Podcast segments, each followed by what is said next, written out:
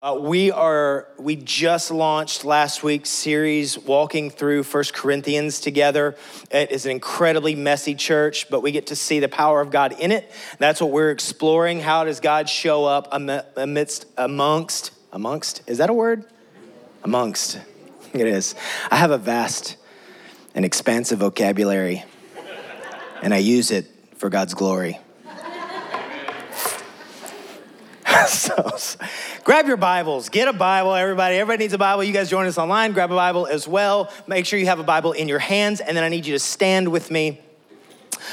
Um, we are going to read. Uh, we don't always do this, but as whenever we do a series where we're going through a book of the Bible, we want to read, get together, stand for the holy Word of God, read the Scripture together. And so we're going to be in 1 Corinthians chapter 1 this morning. I'm going to start reading uh, in verse 10. We have a sizable uh, chunk of text, and I'm going to pray for us and just ask for God to be here.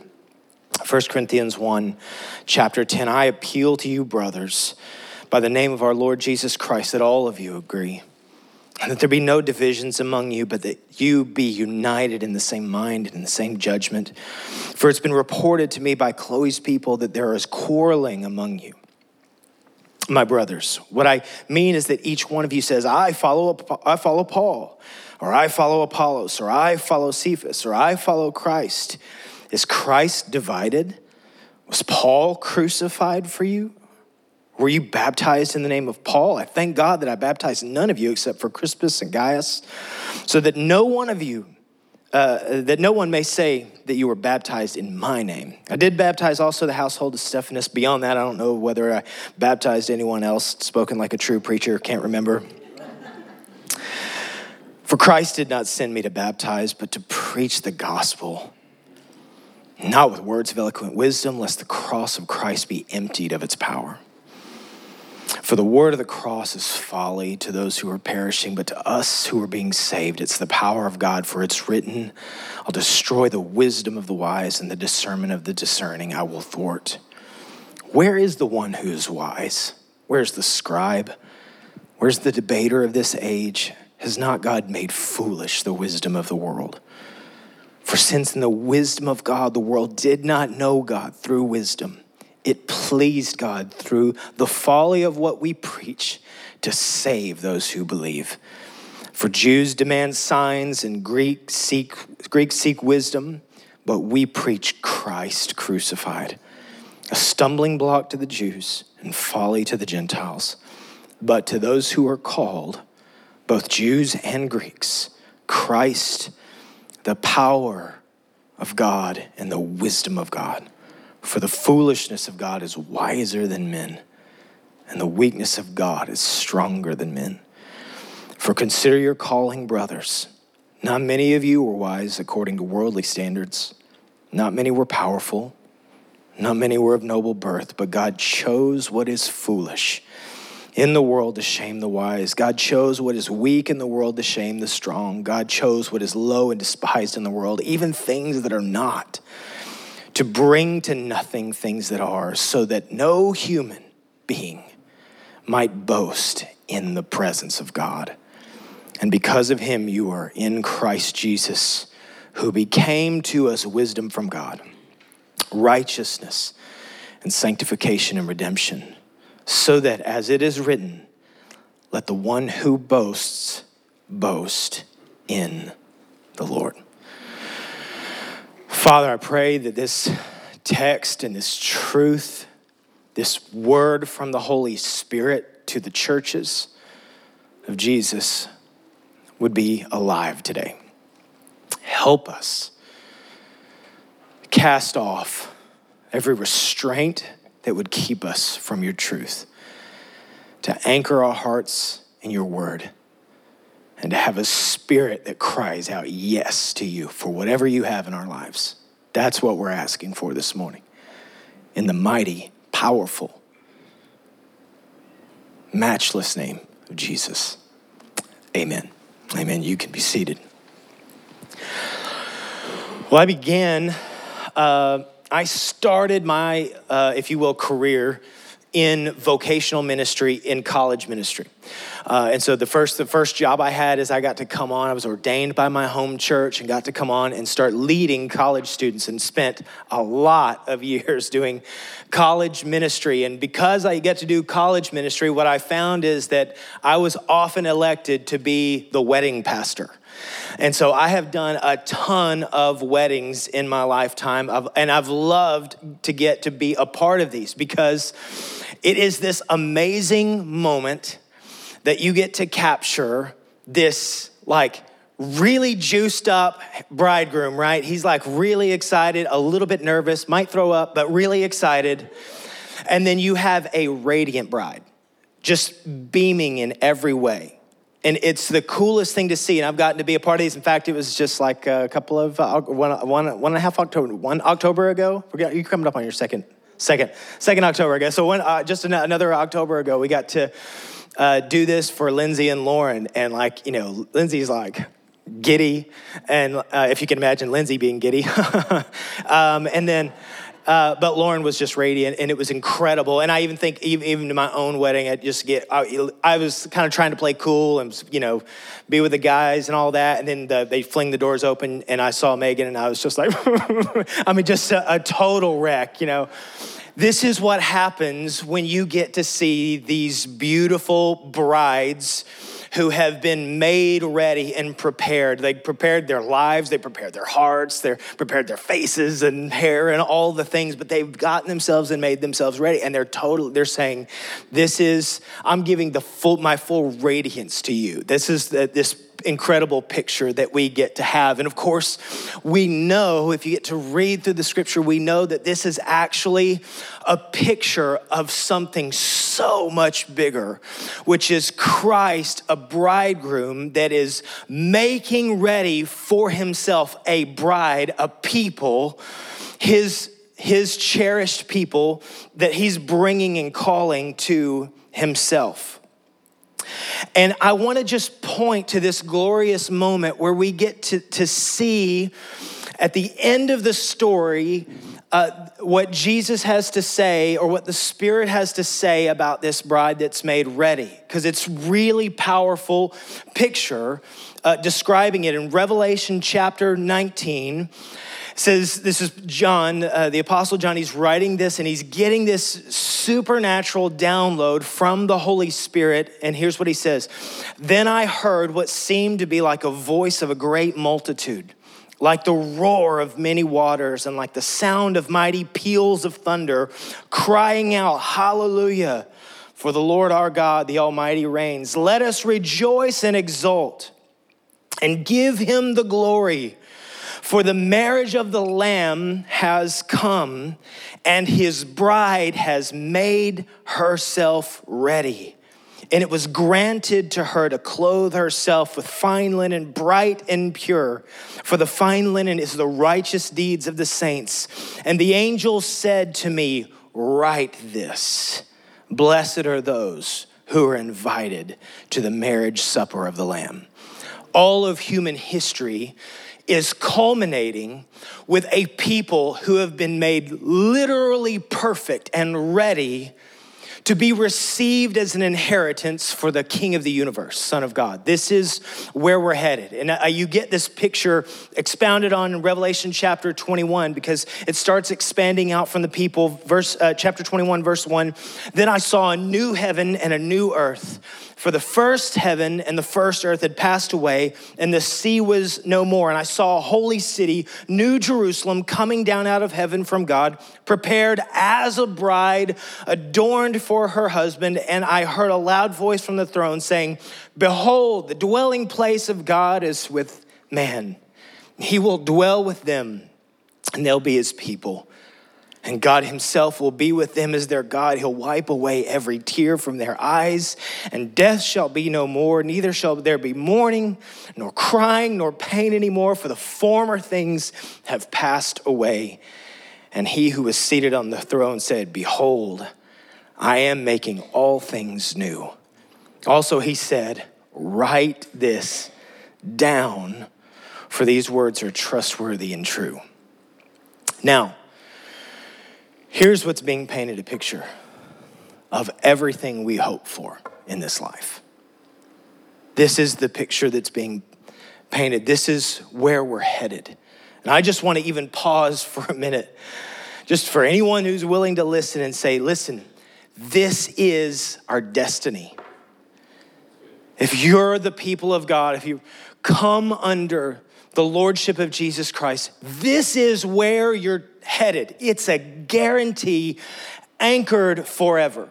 This is the promise that right now, whatever you're going through, whatever you're walking through, whatever challenges you might be facing, they are literally leading you, leading me, leading us to this glorious moment where we see Jesus face to face, having been made ready. That's where we're headed. This triumphant moment where you and I find ourselves in the presence of God, arm in arm with the King of the universe, and we are ruling and reigning with Him forever. That's where we're headed. That's where this story ends. What are we reigning over? I don't even know that we can imagine what that means. I don't even know that we can get our minds around it, but if we'll pause for a moment and see what the prophetic promise of God is, then it begins to give us brand new insight into what the meaning of this moment and this life is right here and now. It gives purpose behind even the challenges and the hardships and the hard things that we face. And as we've often, again, as we've seen over even this last few weeks and months, just the, the pain that we often see across the earth, you often just go, What's going on? And we have to remember there's an end that's coming. And I love what he says in both of these texts here in Revelation. He says, just two times on two, two separate occasions, he says, Write this down. He says, Write it down. Why does he say write it down? I think he says write it down because Jesus wants us to stand on the forefront of our hearts. That this truth, this reality of what God is doing and where he's leading us, he's wanting to say this do not forget who you are and where I'm leading you. Don't forget this. You're kings and queens. It's who you are. And it's hard to imagine this, but we'll get to see it all throughout the scripture. I love what he says in Ephesians 2 that right now, here's who you are you are co heirs with Christ, and that you have been seated with God, with Christ in heavenly places. Now, what that sounds like, if you're not careful, is like, a cool pie in the sky, like sky fairy picture. But what he's actually trying to say is no, that's who you are now. That when you've come into, when you come into relationship with Jesus, you get covered in the robes of righteousness, and this is who you are. You're now seated with Christ in heavenly places, and you've been made, you're being made ready for Him uh, in, in a moment where we get to see him face to face. That is the prophetic promise. But here's the beautiful part that's not just a promise for us as individuals. Guess, listen, that's a promise for us as a people altogether. This is where the Lord is leading the church. It's not just what you will be, it's what we will be together. That the end of the age, when we see Jesus face to face, we're going to be a people who are beautifully unified in faith, fashioned together and made ready. And that's so critical because we stand in this dangerous moment where it's really easy to forget our destination. And we can find ourselves clamoring and fighting and arguing in all manners of all kinds of different issues. Angry, spewing venom over all kinds of social and political and philosophical realms of influence, forgetting where we're, where we're actually headed, what this life is actually about, that we're ultimately living for another day. And that's what Paul is addressing here to this church in Corinth. That he receives news from this faithful family and this family wants him to know that the church has got all this infighting going on. They're fighting with each other like Like brothers and sisters fighting over who gets shotgun, right? Y'all ever had that? Y'all have that in your house? Fighting over shotgun? It's a war. Who gets shotgun, right? And it feels, uh, what I think Paul wants to actually look at is that it feels a little, that their arguing feels empty. And he wants to help point to the power of what he is doing, what God is doing in the church, and who they really are. He wants them to be fully anchored in the truth of what God has said about them to keep them from missing the point of why we're here in this life. If you go back to the text in verse 11, it says, For it's been reported to me by Chloe's people that there's this quarreling among you, my brothers. What I mean is that each one of you says, I follow Paul, or I follow Apollos, or I follow Cephas, which is Peter, or I follow Christ. And he says, Is Christ divided? Was Paul crucified for you? Were you baptized in the name of Paul? No.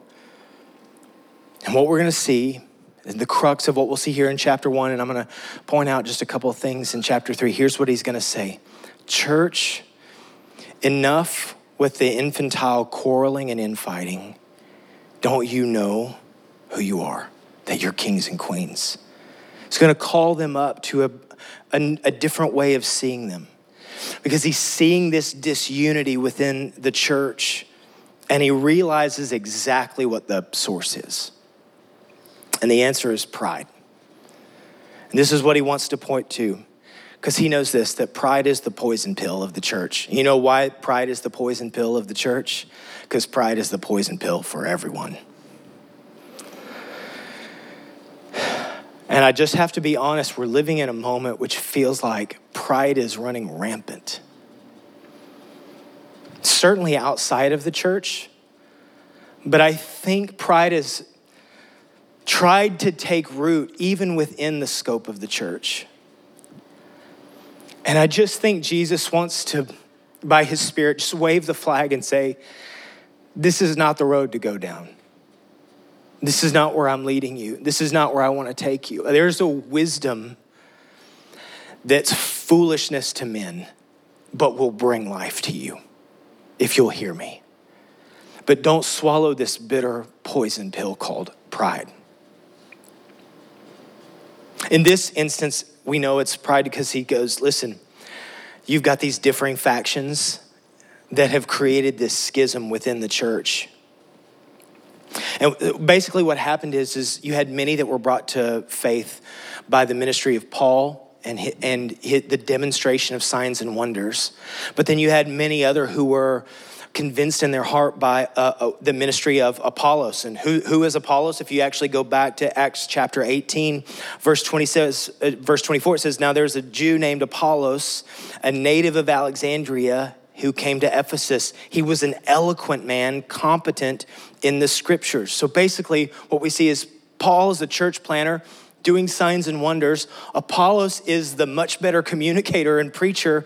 And you had guys that had been drawn into the kingdom through these guys' different ministries. Apollos appeals to the intellectuals and he's engaging to listen to. And uh, uh, uh, that's Apollos. And then Paul is the one who's doing signs and wonders. And if you go back to first century leaders, you'll see that both Greek philosophers and Jewish rabbis of the day, they often would encourage emotional attachment to themselves as a necessary part of developing morality and intellectuality.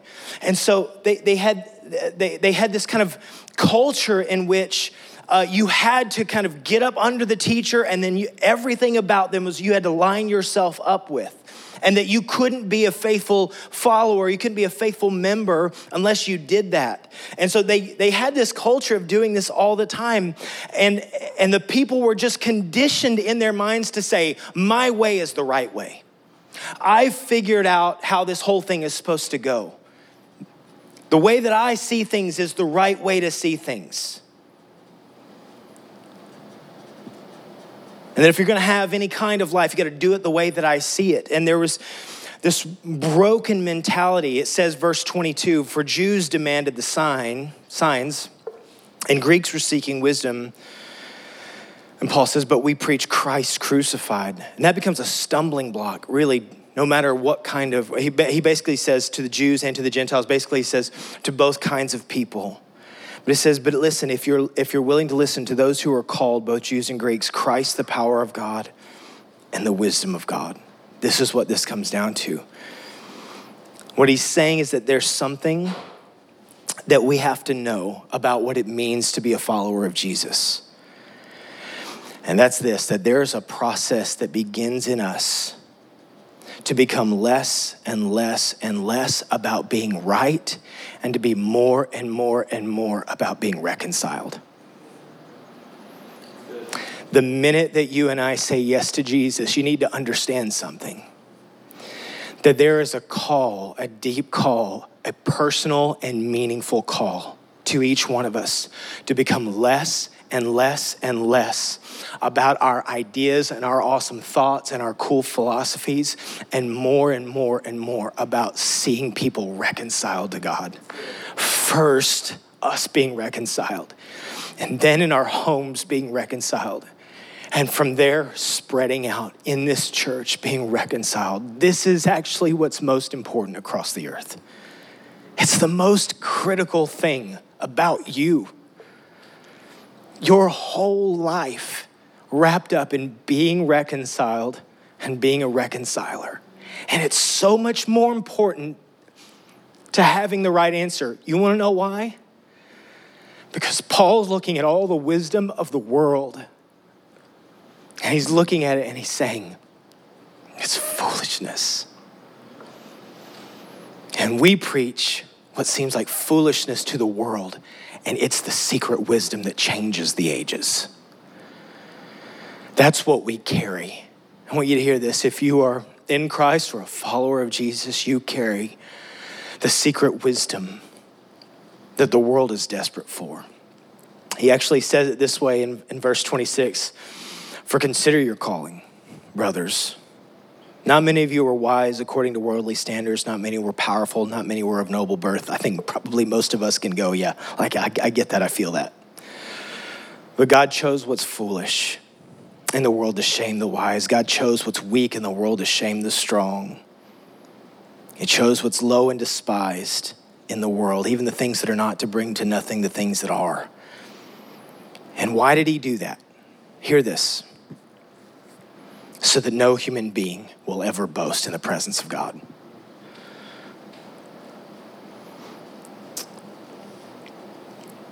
Verse 30, and because of him, you who are in Christ Jesus, who became to us wisdom from God, righteousness, hear this, and sanctification and redemption. I want you to hear, if you want to know what are the themes, what are the things that are important to God. You don't know what does he truly and deeply care about in you? And where is he trying to move you in your life? Hear this wisdom from God, righteousness and sanctification and redemption.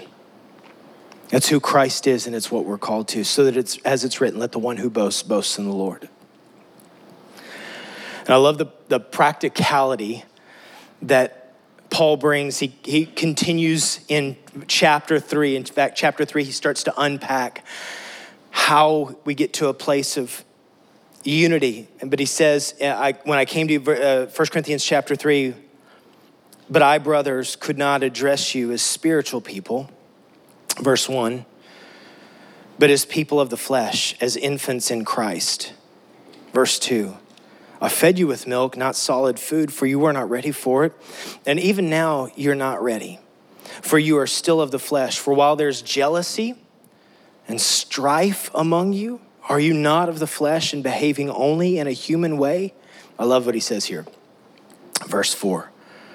For when one says, I follow Paul, and another says, I follow Apollos, are you not being merely human? What does he mean by that? He says, Are you not being merely human? What he means by that is this you have a totally different identity. You not only, hear this, you not only have been made in the image of God, not only have you been made in the image of God, but listen, you're one who hosts God's presence. You host his presence. Verse 16 Do you not know that you are God's temple and that God's Spirit dwells in you? If anyone destroys God's temple, God will destroy him. For God's temple is holy, and you are that temple. Here's what he's saying if you're a follower of Jesus, Christians are not in the business of tearing people down. We're in the business of calling people up. That's it. This is what we're about. We carry this secret wisdom. God used just normal people like me, like us, to call us to trust in a secret wisdom that is only granted from the Holy Spirit. And he said, with this thing, here's what you're going to do. You aren't meant to tear people down. That's what's happening in the church.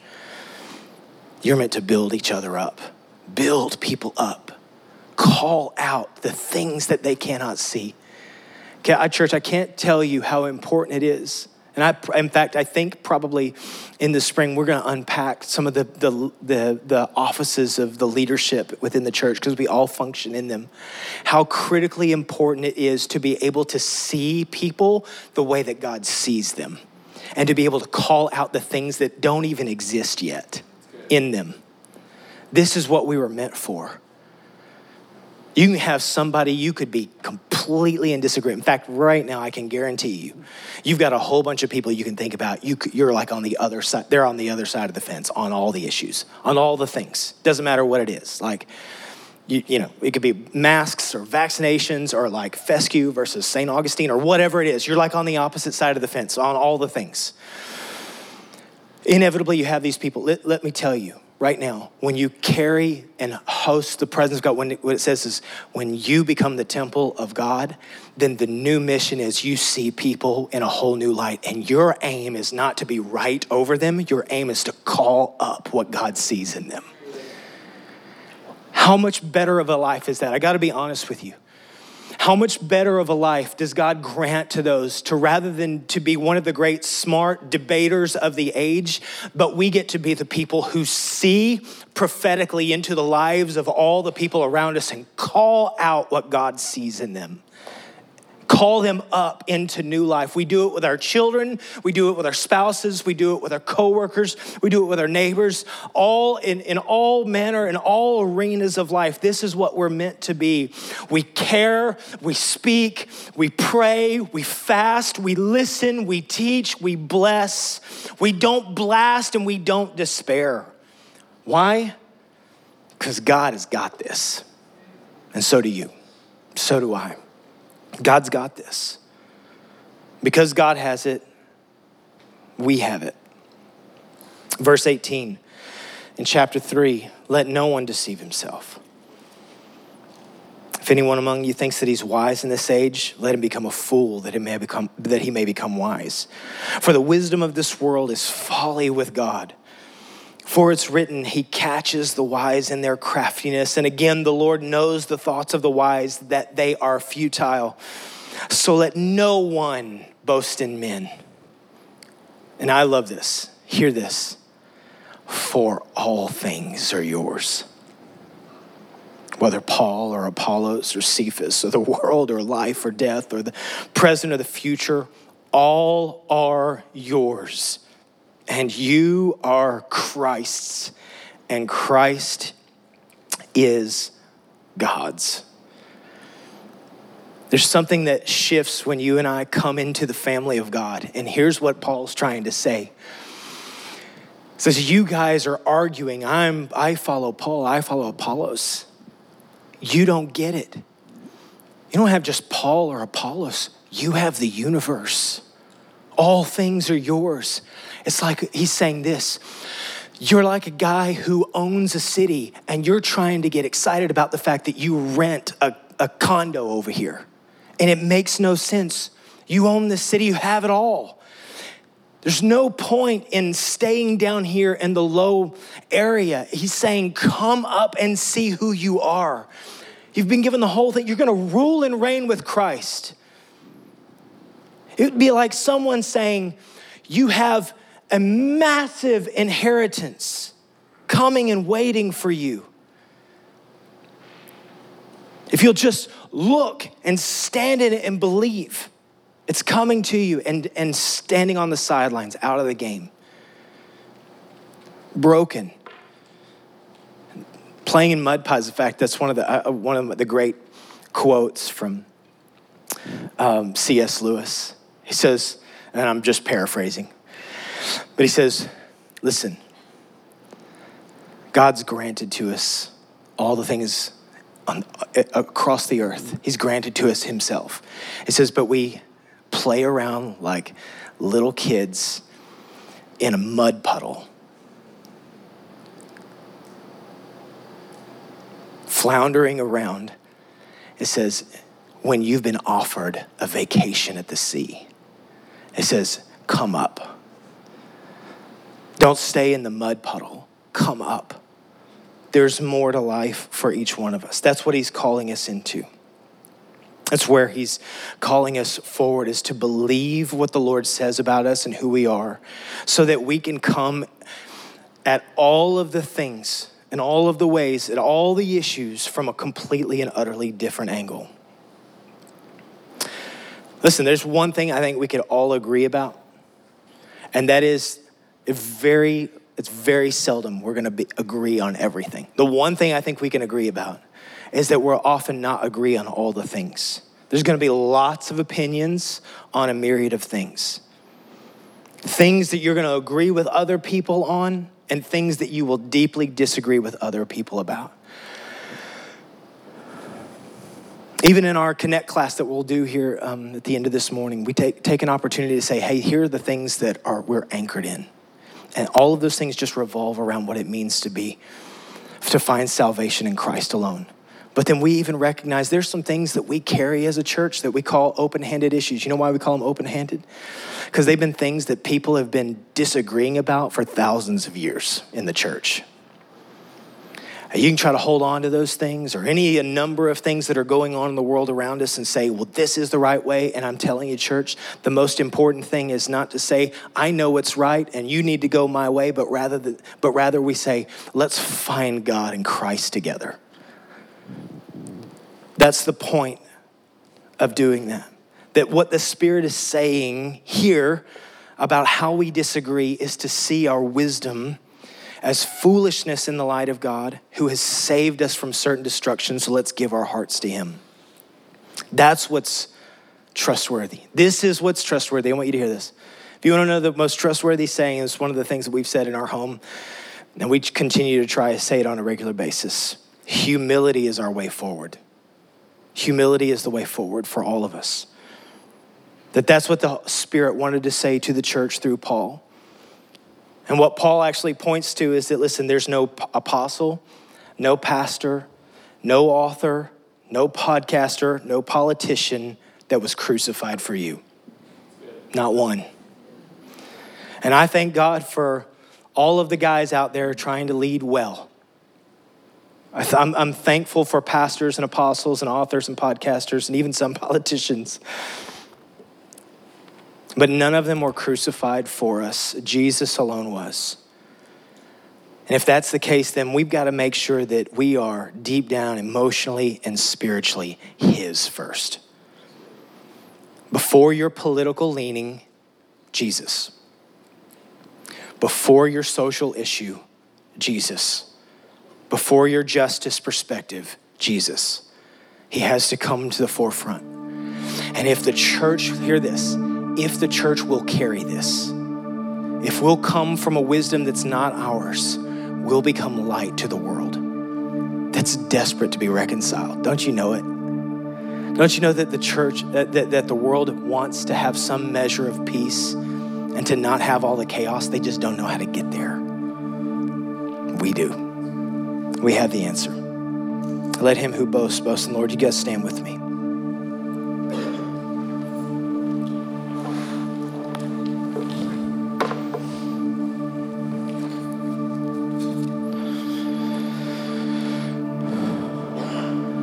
Father, we just want to come before you, realizing and recognizing, first and foremost, you're the King. You see everything in a way that we could never see it all.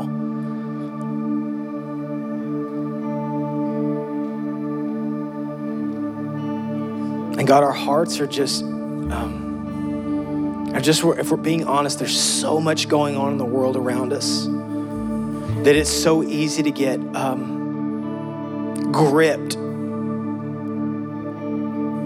with the real, intense, and significant pain that is being seen and experienced around the world.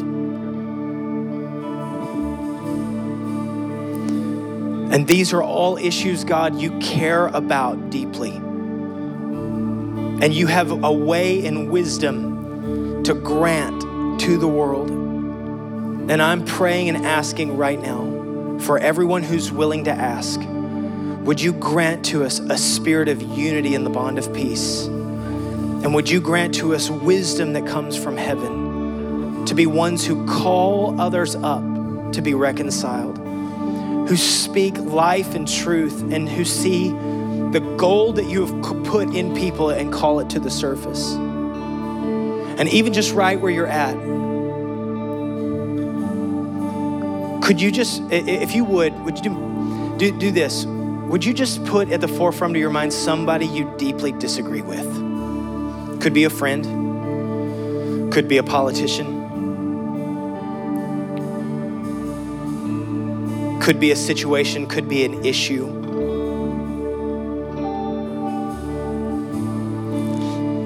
And would you just, wherever you find a place of disagreement, would you just come to the Lord and say, Lord, would you move in wisdom and power? Would you bless? Would you bring your truth and life?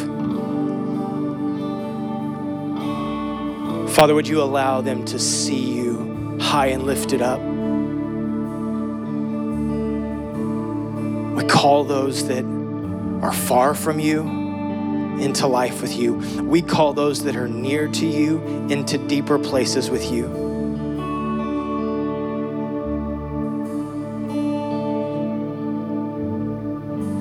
Lord, we don't stand and pretend to know all of the things any longer, but what we do want to do is to trust you, to put our heart and our hope in you, and to see what you see.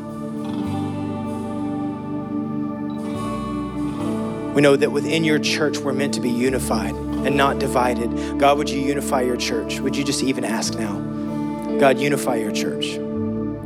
Bless, call.